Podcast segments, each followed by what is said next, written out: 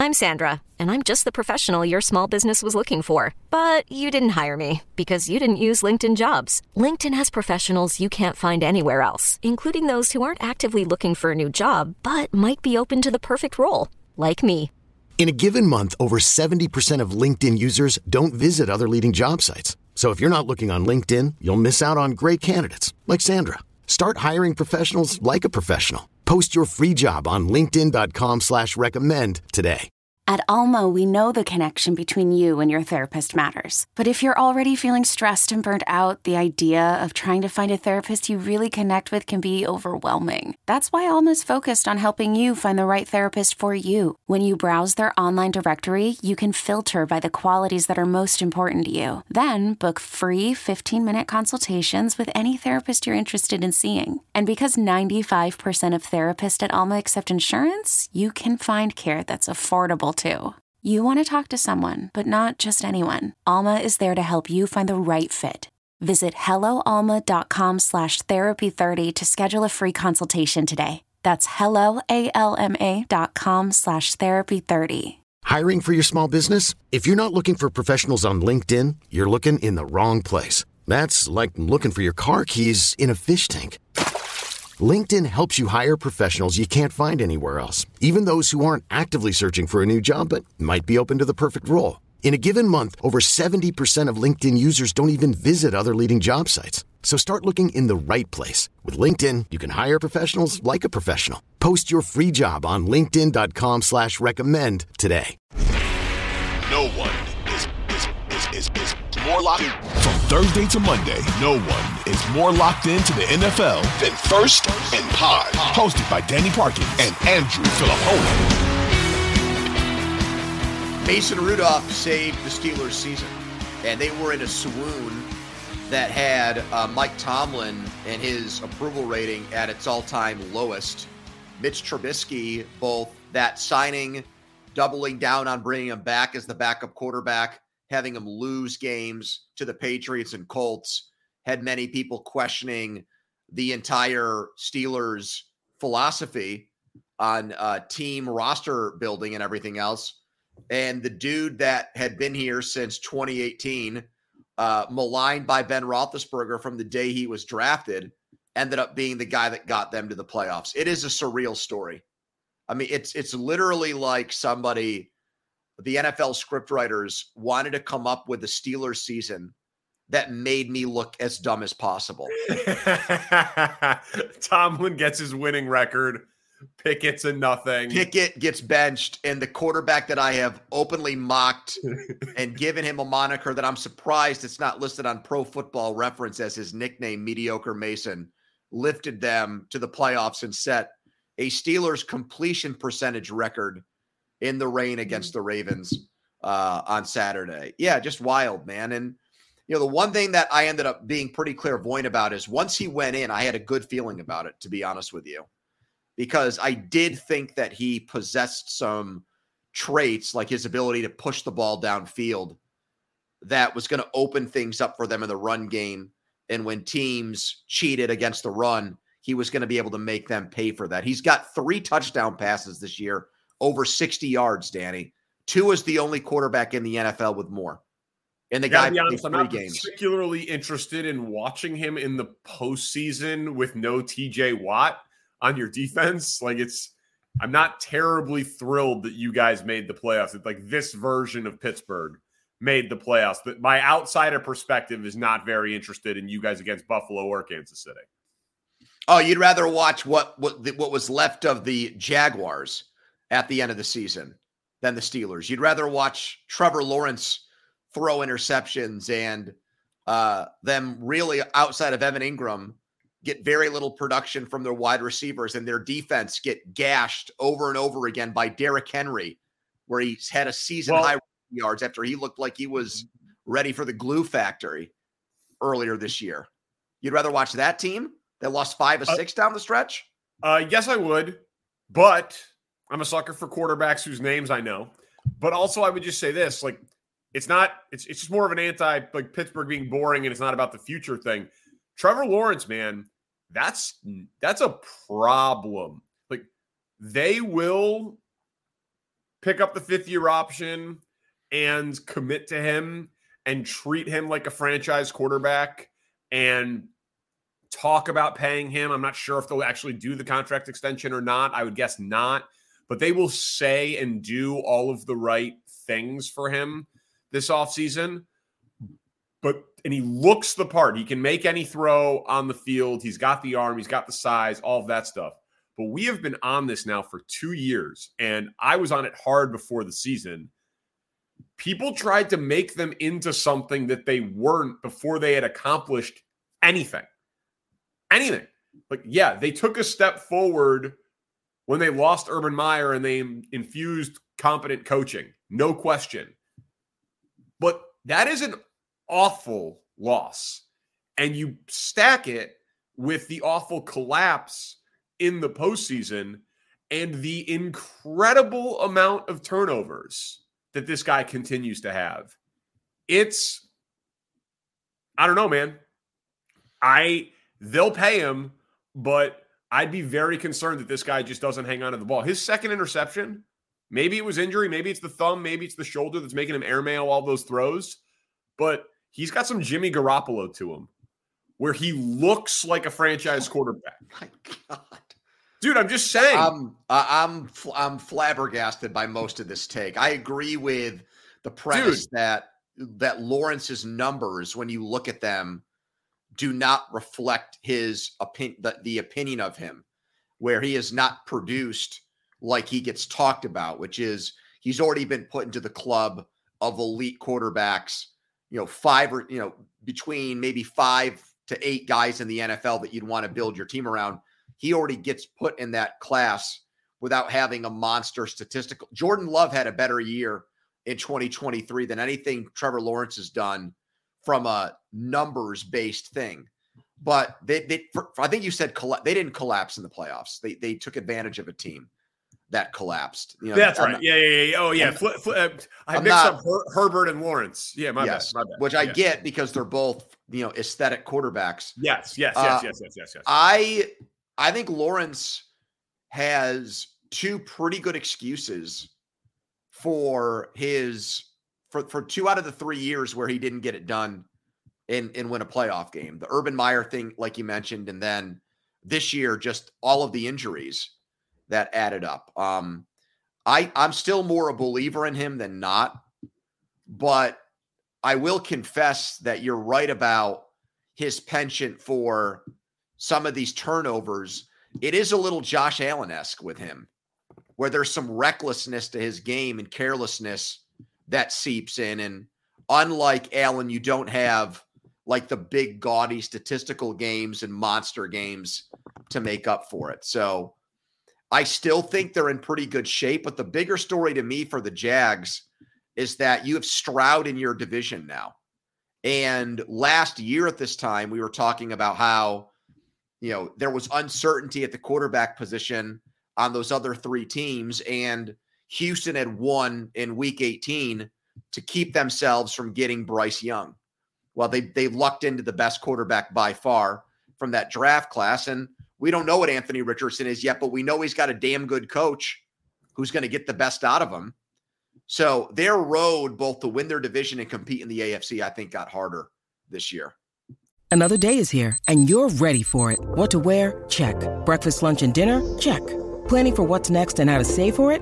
That's where Bank of America can help. For your financial to-dos, Bank of America has experts ready to help get you closer to your goals. Get started at one of our local financial centers or twenty-four seven in our mobile banking app.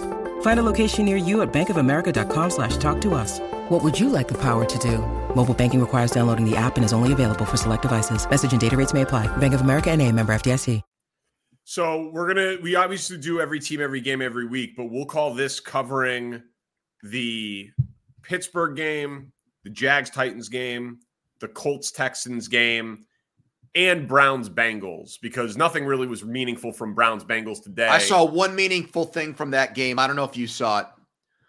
I was just going to say the reason I included that in the opener was because Texans play the Browns. Well, let me tell you, I'll give you something right now that was worth it from that game. Go ahead. The, the Browning family box. Did you see Missus Browning? She I think girlfriend Browning. Yeah, girlfriend Browning came to play. Oh my! It, it, it, it was it was it was a playoff game. I spilled my drink. yeah, so, it was, yeah, it was a playoff game for the Brownings. I liked the tweet, but then I remembered that people could see your like, so then I had to unlike it and bookmark it instead. It's a true story. That was by, that was by far. You know, Burrow's a pretty swaggy guy. I think Browning is too. I think it's rubbed off on him a little bit. Um, yes. All right. I'm in agreement with you. That the that, Colts that... thing, and I know it's we're a little bit late on this because it's a Saturday game, and I don't want to rehash things that people have already seen on T V all day Sunday, but I like Steichen a lot. I don't for the life of me understand what happened at the end there with a timeout first before the fourth down play. And then you've got probably your third or fourth best running back in the game and not Jonathan Taylor on fourth and one. And I know that Taylor had left the game, but he had come back in. He was out there earlier on that drive. He was their best offensive player in that game, and he was the last two games of the season. And they paid him to, to return this year from his holdout and be their best player. Why he's not on the field there is just a total brain fart. And the play still should have worked. I mean, it still ended up being a good play call. The throw needs to be better, and obviously the running back got his hands on the ball and should still make the play. But I, one of my best friends and someone who's a loyal listener to this podcast, Colts fan Greg, uh, is just, you know, beside himself because of what happened there. And by the way, Colts fan, fan Greg, I think I told you this, he got married on the day Andrew Luck retired. That's an all-time story. Yeah. And it ruined his wedding day. And he doesn't say that it did, but I know how fanatical he is. It did.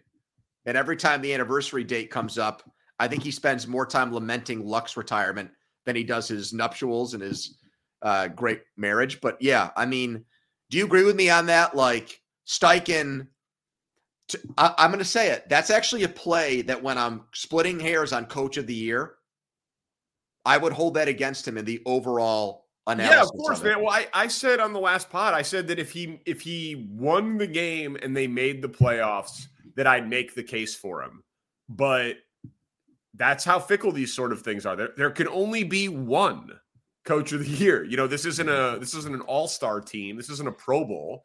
So Stefanski and DeMeco Ryans and Dan Campbell uh, are probably going to finish ahead of him in the voting, even though it was an incredibly impressive season.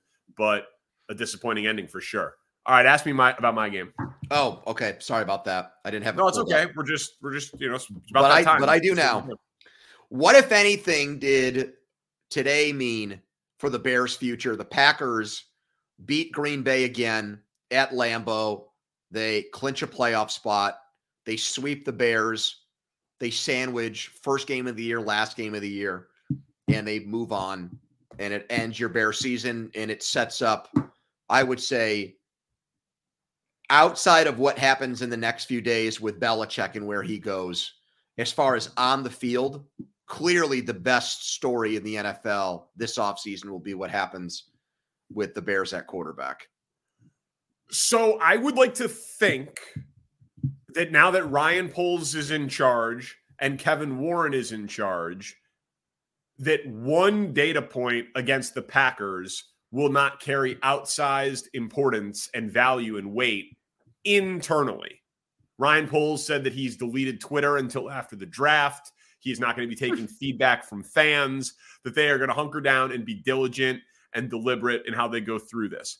But in the past, that's been a question because the McCaskey family, they're fans by their own admission, and they, by their own admission, hate losing to Green Bay as often as they have. So, like, there's always like this undertone of pressure from ownership and overreactions uh, from Packers games.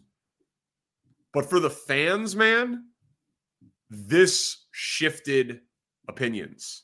Like I can, I can prove it to you with de- with data. New Year's Eve.